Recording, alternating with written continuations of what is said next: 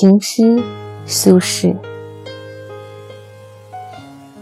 若言琴上有情深，放在匣中何不明？若言声在指头上，何不与君指上听？苏轼的这首小诗，短短二十八个字，却充满禅意。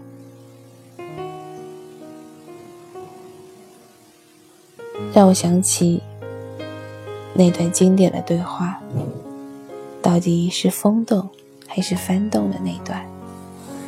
而其实呢，都不是，是心动。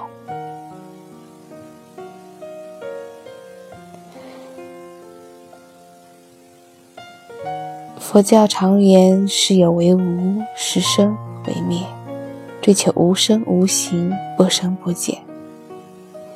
音乐的真实，却既虚无。所以，音乐本无所谓真实与否，当然也无所谓什么好听不好听。一切全在于你的心意。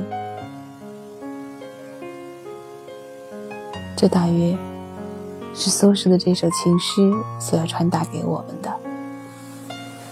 今天特地挑了这首。因为在刚刚，我看到了一条评论，评论前天的节目，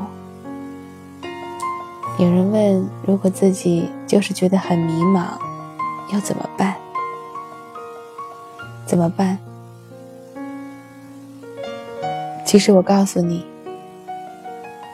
你还是会不知道怎么办，因为这个迷茫不来自于外界。你所有的挣扎、纠结、迷茫、紧张、难过、伤心，一切一切的负面情绪，和一切一切的正面情绪，所谓的高兴、快乐、幸福、美满，都一样，不是因为环境的好坏，不是因为境遇的变化。而是因为心境的变化。心理学上早就有实验，让你中一个五百万的大奖、一千万的大奖，你当下会非常的高兴。可是过不了多久，就会发现，只要不会让你再中一个奖，只要不让你境遇再更进一步的。在同一个方向上更好，你的心境、你的高兴程度会回到原来的地步。同样的，即使遭遇了重大的灾难、疾病、残疾、家人的去世，一两个月之后，只要病情不是继续的恶化，只要残疾之人不是更进一步的受到身体的伤害。只要没有再增加家人离世的打击，那一份伤心和难过也会慢慢的平复，回到原来的水平。所以，人的情绪水平，在事实上是会一直维持在一个恒定的、与生俱来的水平面上。如果说要改变，那就只能改变自己最基本的那个情绪的基因。这个基因是生物学上的，也是心理学上的。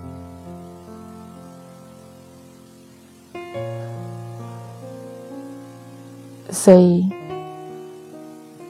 我能告诉你怎么办呢？我只能陪着你，慢慢的走出那个迷茫。而我告诉你的方法，都是没有用的。就好像我弹给你听的琴，我念给你听的诗，其实都是不存在的。你只能听见你想听见的声音。情诗，苏轼。若言琴上有情深，放在匣中何不明？若言生在指头上，何不于君至上庭？